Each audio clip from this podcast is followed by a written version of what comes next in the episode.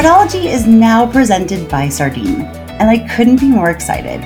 You'll get to meet their founder, Soups, and some of the team later this quarter, and you'll hear a bit more about why they've caught the attention of some of the smartest fraud leaders I know throughout crypto, fintech, financial services, and e commerce. Thanks again to Sardine for supporting this episode of Fraudology. I hope you enjoy it.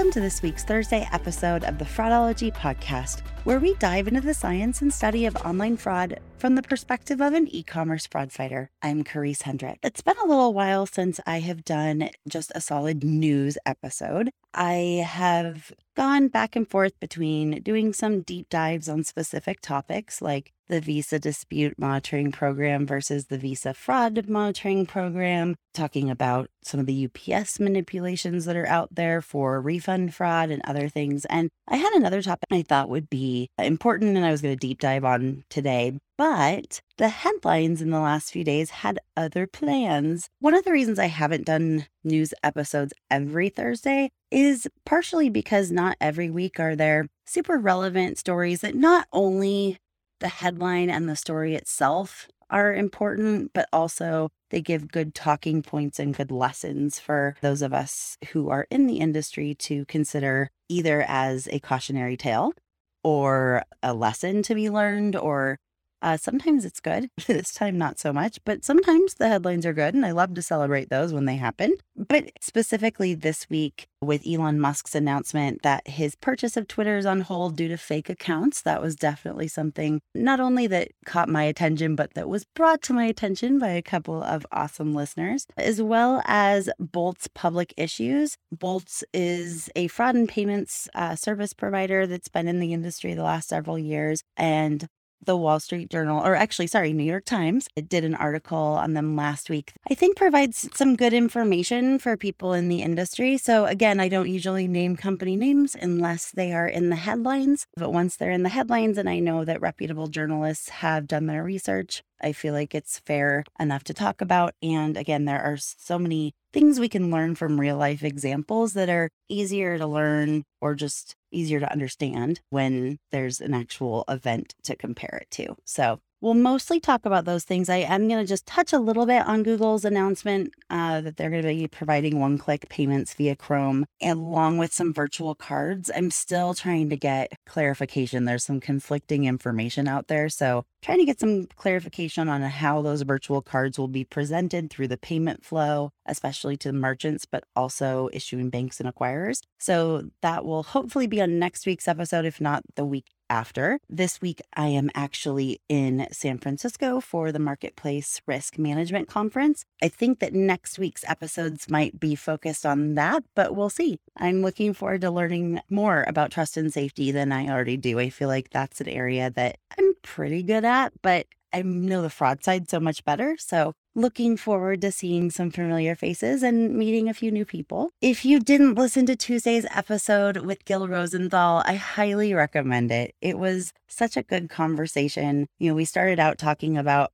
the frustration of when, especially C suite executives or leadership teams, kind of just write off fraud as just a cost of doing business. And the challenge there is that when you say things like that, then it makes it acceptable and it makes it seem like there's nothing we can do about it. We're just kind of resigning to the fact that it's there and we're just going to lose a whole bunch of money. And those of us that are in online fraud know that that's not the case, that there's so much more that can be optimized. And even more than that, when you write off fraud as a cost of doing business, in a lot of ways, you're also writing off your customer experience and a lot of other pieces that just need to be thought out ahead of time so that you're more proactive then react it. If you didn't listen to that episode, I really recommend it. I enjoy talking with Gil when we get the chance and am so grateful that he was able and willing to drop everything for me this past week so that we could record the interview because truthfully, I forgot to schedule one for last week. So he was not a villain, but he was, and I'm so grateful for it. I was gonna have him back anyway, but I was like, is there any way you can do it this week? And so grateful. I'm trying to stop saying with that so often, but then I was about to say it. So anyway, now you guys are all gonna hear how many times I say it. I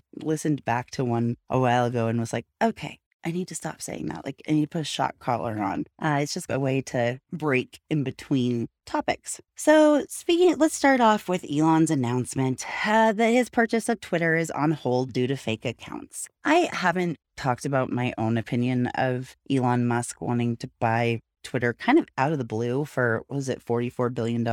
Honestly, because I don't think that my opinion matters that much. I mean, it does, but like in the grand scheme of things. But also, because it didn't have that much to do with our world. But now that he is citing fake accounts for his reasoning to kind of hold off and reconsider, I think that does touch our world. And I know that at least a couple of you are interested in hearing my take on it, and I appreciate that. Can I also just say how extremely humbled I am by how many of you are listening and reaching out and telling other people about it? Mind boggling but I appreciate it very much. Let's backtrack a little bit in case you've been living under a rock or you were in a coma for the last couple of months or you don't ever read tech news or just regular news. A few months ago, Elon Musk, maybe it was just two months ago, announced that he wanted to buy Twitter. And it's been a saga. I'm not going through all the ups and downs, but the, I think semi approved it. Twitter's a public company, so they'd be bringing it back to private and all kinds of stuff. Also, I guess I should probably say here that even though I do know a few people that work at Twitter, I have not talked to them about this incident. So I'm not even worried about saying something that I shouldn't. I've been tempted to reach out, especially since I'm about to be in San Francisco, but uh, I don't know. I feel like they're a little busy right now. So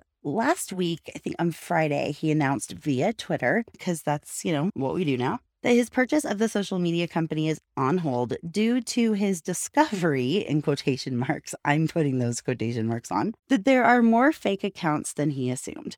According to Elon, Twitter claimed to have less than 5% of fake accounts. So, less than 5% of all their total accounts were quote unquote fake accounts in their network. And he said that wasn't true, or he didn't think it was true, but then he gave no evidence to prove that's wrong. And in a recent regulatory filing, that's what they claimed was 5% of fake accounts. You know, usually in regulatory filings, that's not something you're going to fudge much, if at all. I will say I'd be curious to know if this is active accounts because I am sure they've had to shut down many more than 5%. So I'm assuming these are active. And then you've got to wonder if they identified 5% active accounts, why didn't they turn them off? So there's a little bit of questions in the details. But anyway, he's claiming that this isn't true, but not providing any proof as to why it isn't true. So he proposed via tweet asking users to analyze a sample set of Twitter accounts to identify fake and duplicate accounts. So now he's like,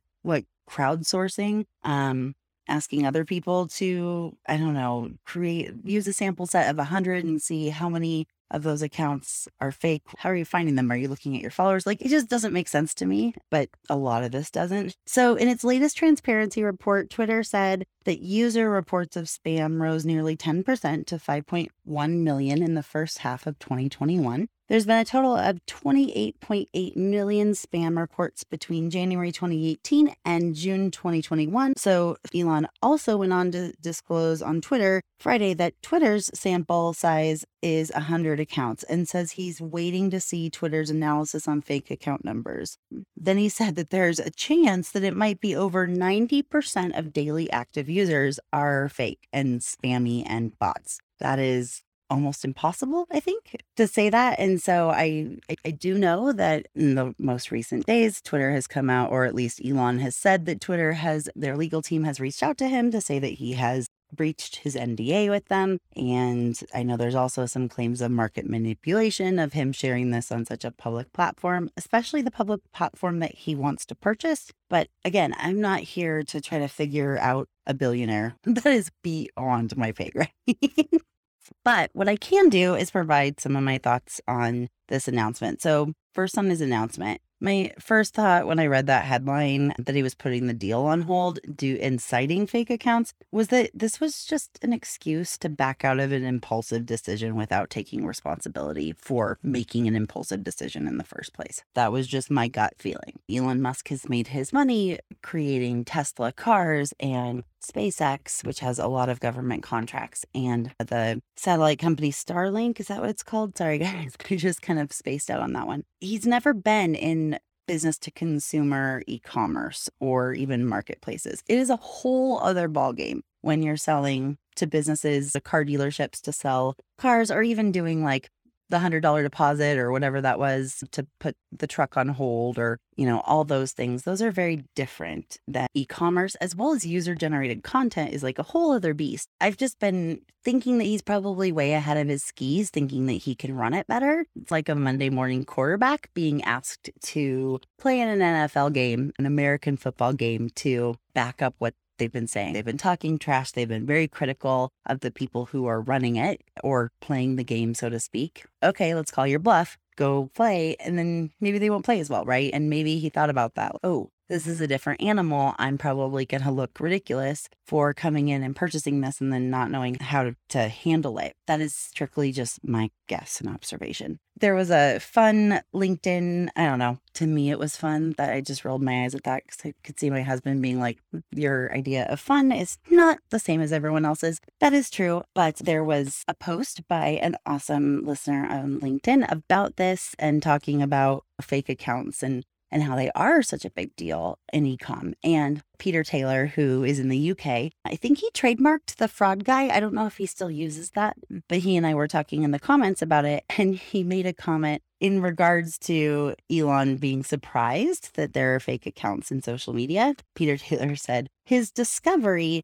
that there may, may be more bots on social or bots on social media is a little like trying to buy a dung heap and expecting it not to have flies. I thought that was funny. And that's nothing against social media. This is strictly an issue that every company, especially that has user generated content, has because of so many different non human scripted attacks, as well as bots for so many different use cases. Um, I'll be talking about that in a couple minutes. So it also concerns me that those comments are being blasted publicly without proof. I mean, that's dangerously close to market manipulation and maybe even slander. I don't know. I'm not a lawyer, but it seems pretty dangerous or just risky to be making these kinds of announcements and accusations about a company that you're about to purchase, a public company that you're about to purchase, also on their platform. It's just all weird. But when it comes to fake accounts, you guys know that this is a drum I've been beating for a while. It's definitely not unique to social media, though they're more public versus other services and companies without user generated content. So, my point there is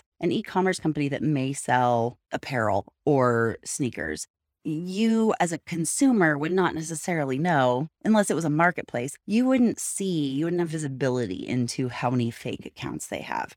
But for social media, a lot of these accounts are created to make postings for various reasons. And so there's just a lot more visibility into them when they're on social media. That doesn't mean that every online company doesn't have this problem. They definitely do, especially in the last several months. Uh, while most articles on this are focused on the accounts that post and that are reported. So I did find it interesting that all of Twitter's numbers about bots and fake accounts are around user reported spam. That to me isn't the best form of measurement, but I also know it's very challenging to measure them otherwise. In my opinion, whenever there's companies that have a risk of fake accounts, I believe that they should be vetted out at the beginning, at the time of login. There are so many different ways that you can look at data when users are entering your website to be able to identify bots and other bad actors with intent to cause harm in your user base, not your network. That's cybersecurity, but more once they get an account, maybe they have intentions to use a stolen credit card or commit refund fraud or post a lot of spam or post really scary, gross stuff, right? Propaganda, other things like that. So to me, it's better to top of funnel, just not let those into your site. I know that, especially for VC funded tech companies, your user numbers are how your valuation is created. And so the rest of the business may not let you do that. But that is a best practice in my perspective, whether that is through an identity vendor who provides identity services both behind the scenes as well as additional friction as needed, uh, depending on the risk factors, or if that's a different type of identity proofing solution. I'm trying to like dance around saying specific companies. So that's why I'm like hesitating a minute. I think there's some really interesting newer technology that's out there that is helping big companies solve these problems. There are several of them in each category, but I have picked the ones that I think are best based on what merchants I know have said, but having something is way better than nothing. They're not really counting like the millions of accounts that are dormant or that go unused that would be less visible. And so I don't know if Twitter is purging those accounts, if they're deactivating them and not counting them as their user base, if they're just counting the ones that are reported by users. I don't know exactly. It's just that it was interesting to me that that was how they were measuring it was based on user reports rather than what they've identified in their network. But maybe they don't want to disclose what they've identified in their network, and maybe that's okay. They certainly are probably not going to write a tweet about it like Elon did. So, fake bot scripted accounts have been around for years, although anecdotally, depending on the business model and the vertical of online businesses, they've greatly increased in the past 12 to 18 months. Yeah, in part because a lot of the people who created, who kind of became fraudsters that cut their teeth on COVID relief fraud have now, that's all dried up, whether that was in the US or UK or other governments, depending on how that was handled. They're now moving on. And one of the skills that they learned the most or the best, depending on how you're looking at it or who's looking at it, was to create fake accounts for unemployment fraud and PPP. It was partially synthetic fraud because, and the way I think of synthetic IDs is building a credit profile and really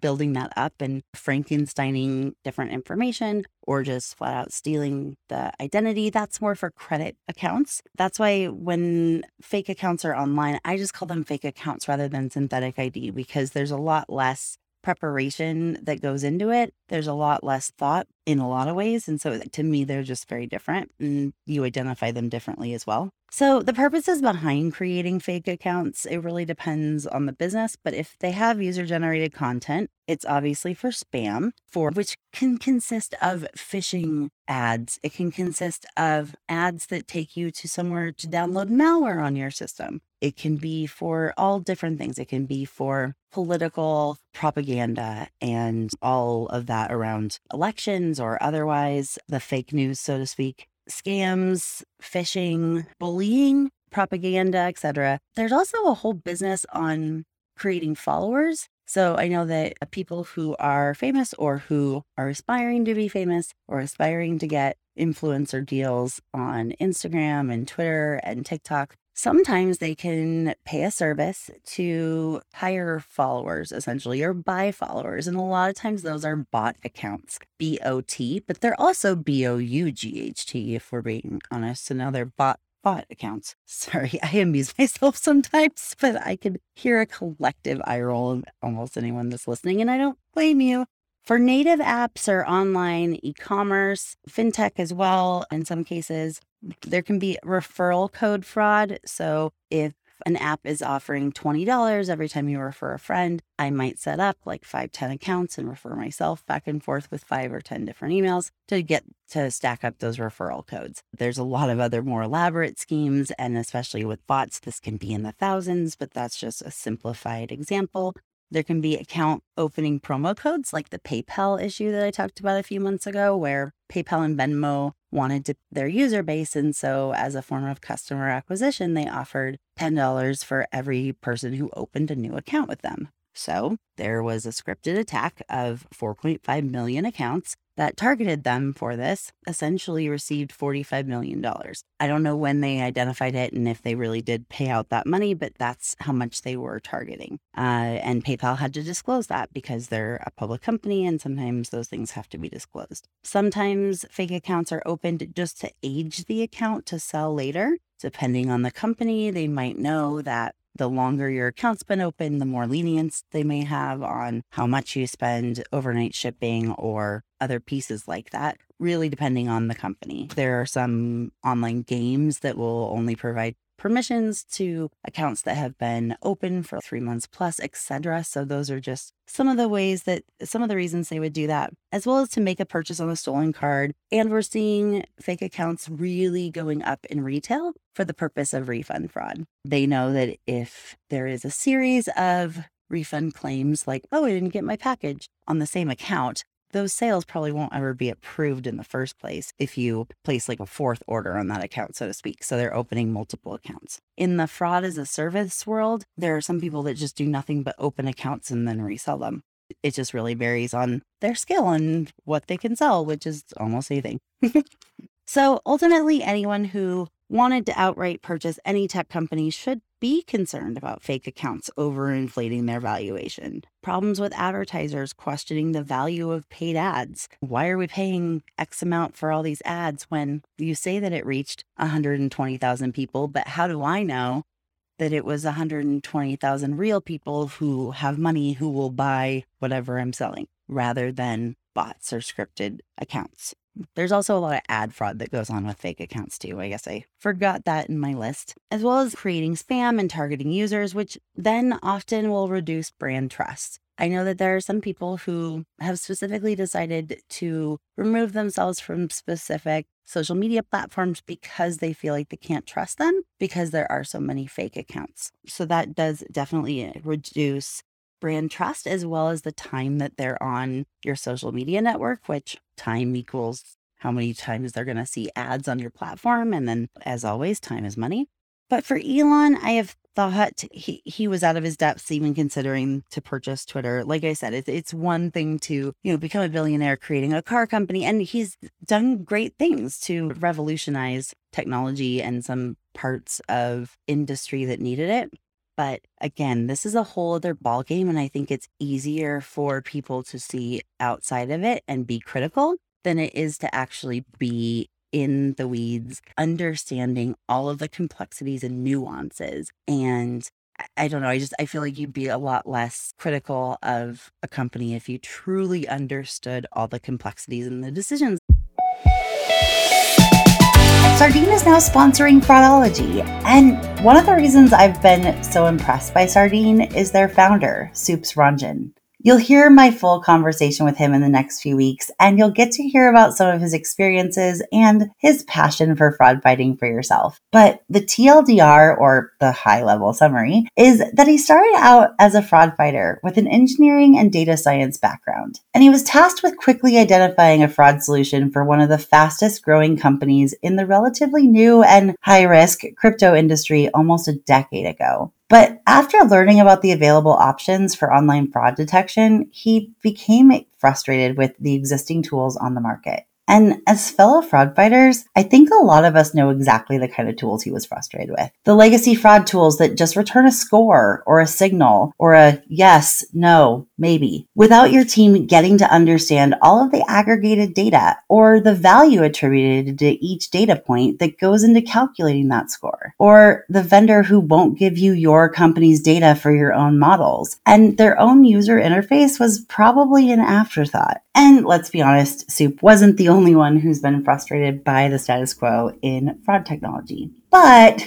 not all of us are able to rage quit our jobs, recruit a few of the smartest risk engineers we've ever known, and go build a fraud platform that is truly built by the fraud squad for the fraud squad. A platform for KYC, AML, and payment risk all in one product that lets the client company decide how to best use the massive amounts of data that's available to them. And that's pretty much exactly what Soups did a few years ago. And the result of those efforts has become one of the fastest growing solution providers in fraud that I've seen in many years. And that company is Sardine. To learn more about Sardine or to book a personalized demo, you can go to www.sardine.ai or just click the link at the top of the description for today's episode.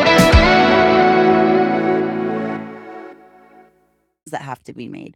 So, from one tech founder to another, let's talk a little bit about Bolt. And like I said, I don't usually mention company names unless they're in a headline with a reputable source, And so I know that they've checked it all out. Bolts is a company that's been around in the fraud and payment space for eight years, but really in the last three years, they've exploded. The title of this article in the New York Times is that Bolt built $11 billion payment business on inflated metrics and eager investors. I think that this article did a really good job of highlighting some of the challenges that are in the VC investment game, so to speak. And I'll talk about that a little bit more. But in just the last three years, valuations for Bolt went from 250 million to 11 billion dollars. So they were founded eight years ago, first as a crypto company, then a fraud prevention company with a chargeback guarantee, and then they added product for payment processing and they changed they promised or they claimed they were going to change the payments landscape by creating a one-click payment experience. So just like how Amazon has the one-click buying, but it's just for companies that sell on Amazon, it's just for their site. I know that there are actually other companies that have the one click pay by Amazon, but it's through them. So Amazon's the one processing the payments and all of that. The thought behind it is the faster the checkout process, the more people are going to check out and the more money they're going to spend. The claims in the article include Ryan Breslow. He was the CEO and founder and he was the CEO until January of this year. He actually started the business when he was 19. I believe he's 27 now. He often over exaggerated their growth numbers and their technology capabilities. In 2018, Bolt began publicly pitching merchants on its fraud protection service. Mr. Breslow talked up Bolt's algorithm for detecting fraud, saying that it additionally used human review when cases looked risky. And then it talks about how important fraud prevention is in e commerce. We know that. In the beginning, risk analysts manually reviewed hundreds of transactions a day, according to a former employee with direct knowledge of the product. Analysts had access to enough transaction data to identify customers online and would sometimes approve or decline transactions just based on their gut, such as by visiting their LinkedIn pages rather than an algorithm, the person said. Bolt later began using its software to process more transactions automatically, but they claimed to have an automatic algorithm prior to just, but while they still just had mm-hmm. manual review of people who didn't necessarily know your company and your customers because you were outsourcing it, which in some cases can actually be great. But in this case, it doesn't seem like they were very well trained, but I could be wrong. Employees were encouraged to approve transactions even when they looked risky, which contributed to large losses for Bolt because they provided a fraud chargeback guarantee, former employees said. But the approach kept merchants on the platform, which was important because Bolt used its merchant count as a key metric in fundraising. Then the next one internally, Bolt was betting that much of its future business would come from processing payments for some 2 million merchants who sell, ship, and process payments on Shopify, a Canadian e commerce giant, according to people familiar with the plans. Bolt had already begun processing payments for individual merchants on Shopify's network, they said. And then they went on to talk about something else I'm going to talk about in a minute. But actually, what ended up with Shopify, though, is that Shopify ended up removing them from their network, I think in 2020 from their platform because Shopify discovered that they were processing payments for Shopify customers by bypassing the Shopify checkout product, uh, which is against Shopify's terms of service. Bolt was planning on partnering with Shopify and doing the processing for them and providing their one click checkout to Shopify. That ended, and they were left to keep getting merchants themselves rather than joining that platform. They announced that they were processing all payments on their platform for Authentic Brands Group, which includes bigger payment or parent company that owns Brooks Brothers, Forever 21, Lucky Brands, and several others. And they placed on their websites bragging to investors and also to anyone that visited that they were working exclusively with Authentic Brands Group and with all of their brands. However, they were really just processing payments for Forever 21 and Lucky Brand. It's still good business, but definitely not as big as all of the brands that ABG represents.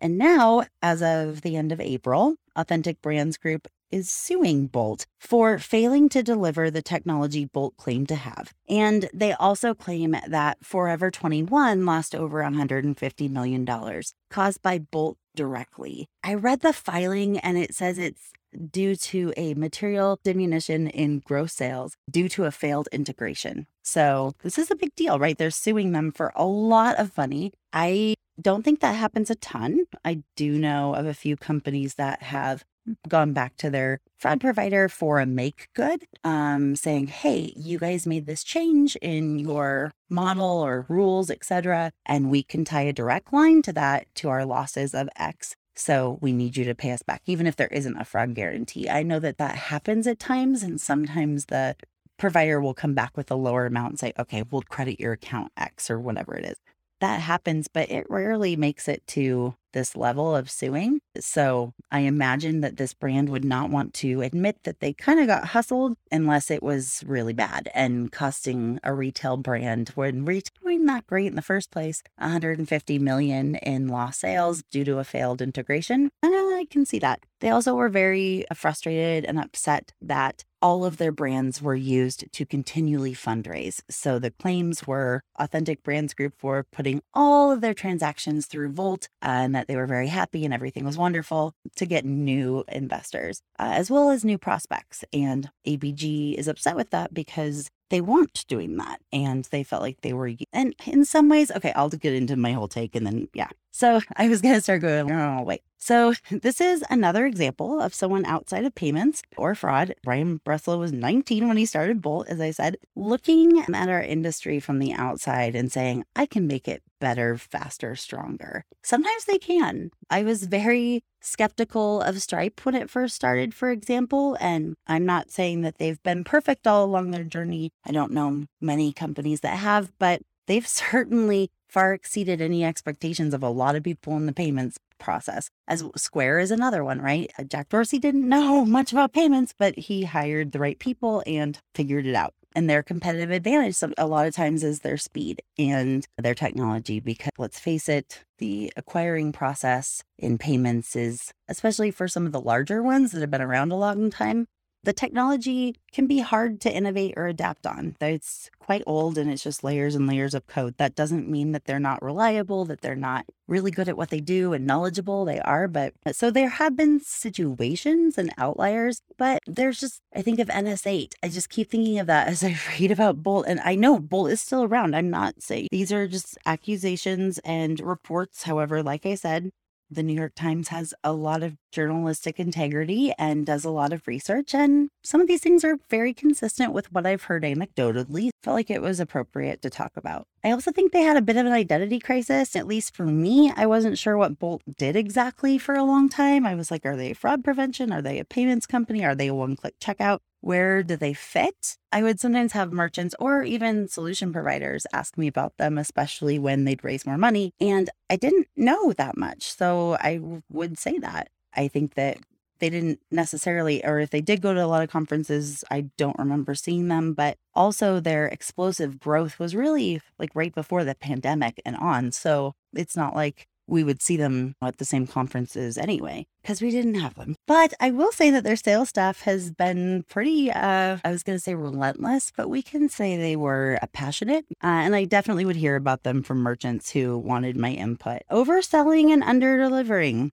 This was a big theme for NS8 too. They would promise or claim that they had functionality that didn't exist or that they didn't even understand just to try to close a sale. That sometimes does need to happen a little bit in the startup phase. And I, I get that, right? There needs to be some because startups aren't always going to have everything finalized. So I've worked with early stage startups, and that's why you have pilots. That's why you have beta programs. That's why you have the program to ask for partners to POC it first. And there are some companies that really enjoy that because then they get to influence the the stage and, and influence the the product and the iterations and the functionality.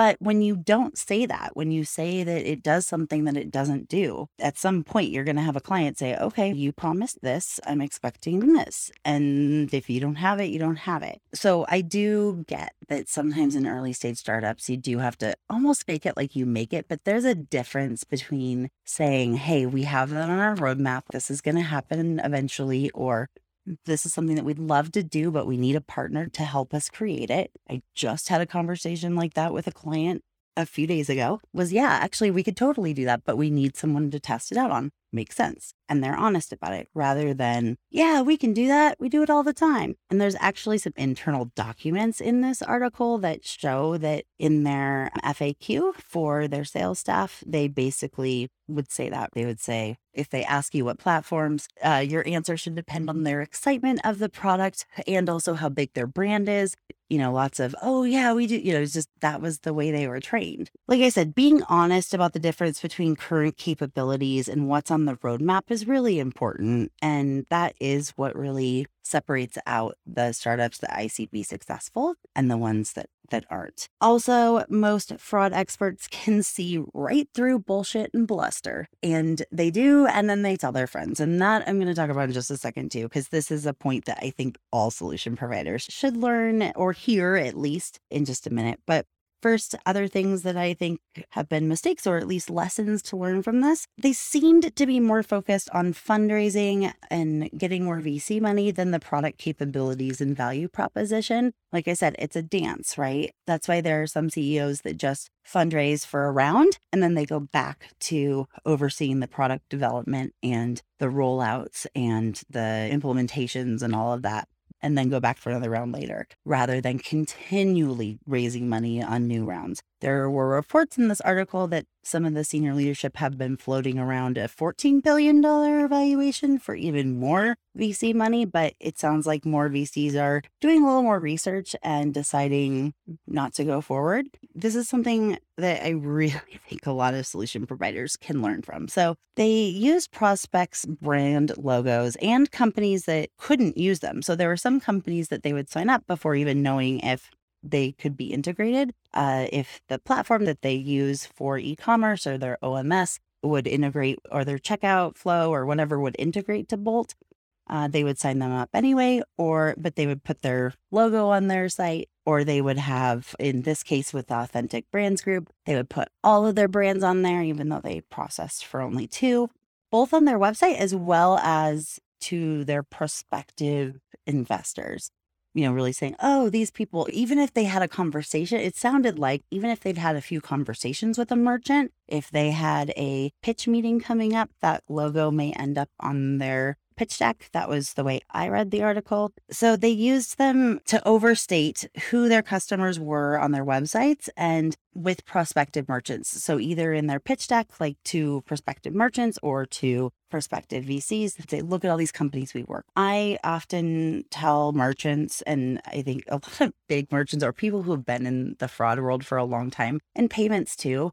they shouldn't care that much about what other brands use them. However, companies that don't have a fraud or payments uh, specialist on staff, especially a seasoned one, may not know that. So they may not understand that just because they have this brand logo on there doesn't mean that they that that brand sends all of their traffic through that fraud provider or through that payment processor. They just use them for one small region or one line of business. In this case, they may not use them at all. But also every business is different. So just because especially in fraud, payments a little bit, but especially in fraud, just because one company uses a solution provider doesn't mean that it's going to work as well for your business model because there's different uh, situations for each one and there's just different use cases and all kinds of things. And so that's one thing to think of. But also, when you see a competitor's logo on their site, for instance, and you're like, oh, maybe we could get access to the consortium data, or oh, if my competitor likes them, we have a similar business model, then all that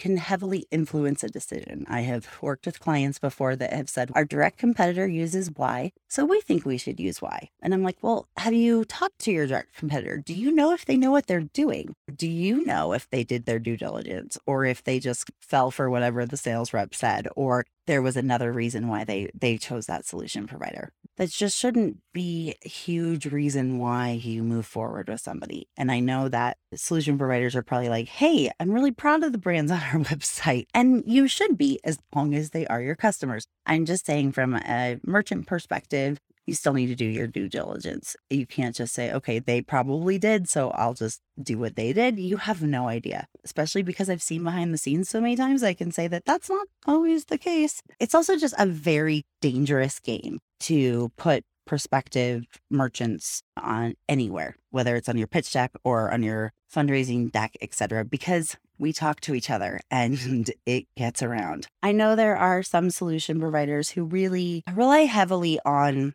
the name game. So, for instance, when we're at conferences, some of them will make a point to say, Well, I have a meeting with this big brand, and so I can meet you in an hour. Or, Oh, yeah, we're talking to that brand. And I know that they do that for credibility. And I know that in a short conversation, sometimes that is a good way to lead. However, we are a small industry with long memories and we all talk to each other, especially enterprise brands. And this is something that I tell the vendor clients that I work with. A lot of them actually already know this because I am selective with the vendor companies that I work with. But if you're going to mention a company's name, you, in my perspective, better have their permission that you're able to do that and they better be using you and they better be happy because often what happens is merchants want user validation, right? So they'll go up to the person at that company that you named and said, Hey, I'm thinking about talking to these guys. What do you think? Or they said that you guys work together.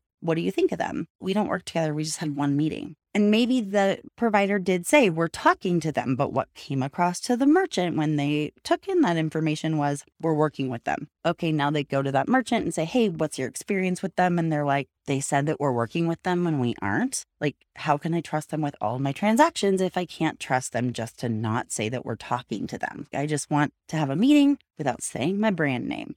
That's a big deal. And it's something I saw happen a lot at MRC this last year in March in Vegas. Several friends were very annoyed by it. And honestly, we're like, we I don't even want to proceed with conversations with that brand or with that vendor, even if we were making progress. Now that I know that they're telling other merchants or other people in general that we're talking, I don't trust them anymore. There was a situation on a public web, well, a webinar for our industry, and this has actually happened more than once, but this particular situation, a merchant at a rather large brand was talking and a very ambitious salesperson wrote in the comments that they love working with that person and that their company works with that person at that brand. And not only did that cause a lot of problems, but it turned out that they were just in a POC. And my understanding is that POC got terminated and did not turn into a full contract and that the person who was speaking even got a talking to from their bosses for even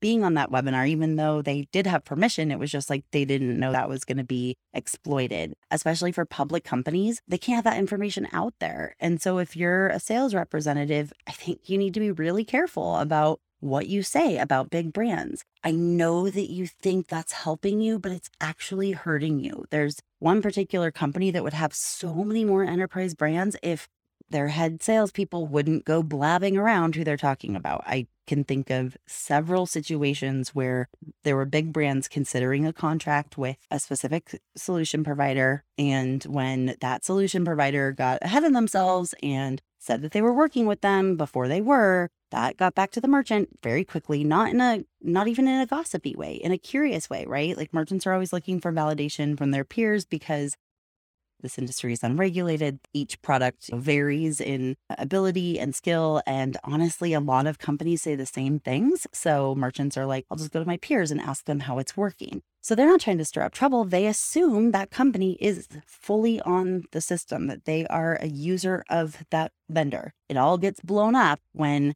the perspective the first perspective merchant whose brand was used in the conversation finds out about it. And often as a vendor you're not going to find out that's the reason why they're not talking to you anymore. You're not going to know that's why they chose not to move forward but I can tell you, as somebody who has heard this story multiple times from multiple merchants in lots of different areas, working with vendors in fraud, working with vendors in chargebacks and payments, gateways, PSPs, etc., just knock it off. If you can't sell to a prospective merchant based on the quality of your product, the success data that you already have. And honestly, by just, you don't have to say the merchant's name. You can just say, hey, we're working with a retailer and we've seen X results. Honestly, enterprise merchants with big brands, they appreciate that so much more because their worry is if I'm the merchant who you're telling, right? You're telling me, ooh, we're we're working with or we're talking to this brand. I'm gonna think, Great. So if we start getting down the road and having more conversations, are you going to be talking about my company that way? That is 100% their question. And they don't want to get in trouble with their bosses for having that out there. And it happens more frequently than you would think. So that is one of the biggest ways to lose trust with enterprise merchants. So it's important for enterprise employees to be protective of their company brand. So whether you're talking about their company prematurely before you work together,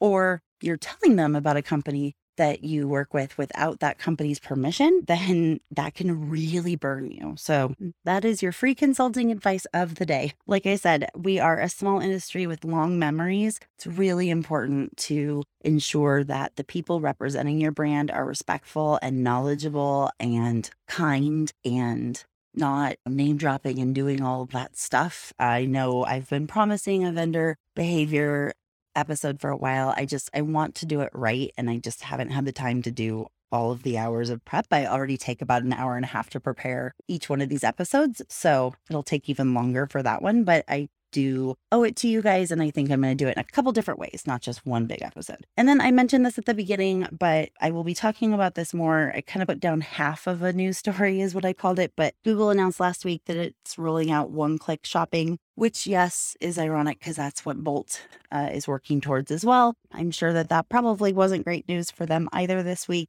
Uh, and I know that Fast, the company that was a direct competitor with Bolt, filed for bankruptcy, I believe, or I know that they're uh, no longer. So I, I hope I got that right. If not, it's just that they are no longer. So this is a space that's very competitive and I think requires a lot more work than was anticipated, but it does make sense from a browser perspective. So Chrome is going to be rolling this out. They will also offer VCN, virtual card numbers, and I'm trying to find out info on how that could impact online fraud and payments, uh, especially in e commerce and marketplaces and B2C for BIN information, for understanding the last four digits of the card in case a customer calls, just all the reasons. It's a form of tokenization, but there's some discrepancies on whether you'll still be able to see the last four or maybe the first six of the funding source of a virtual card, depending on if it's through GPay or through the autofill. So, anyway, I'm getting a lot of conflicting info. So, I hope to have more information on a future podcast. This episode was a little longer than expected, but I hope you guys appreciated hearing just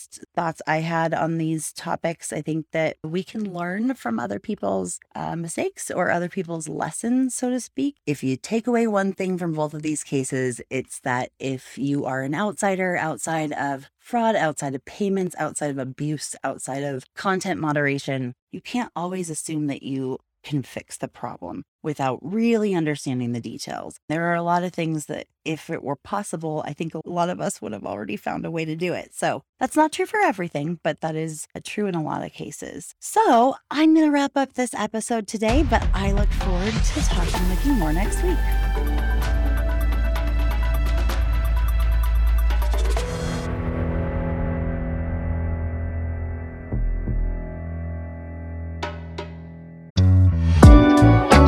Thank you again to Sardine for sponsoring this episode of Fraudology and for supporting information sharing and collaboration across the FraudFighter ecosystem. You can learn more about the team and their mission at Sardine via the link in today's episode description.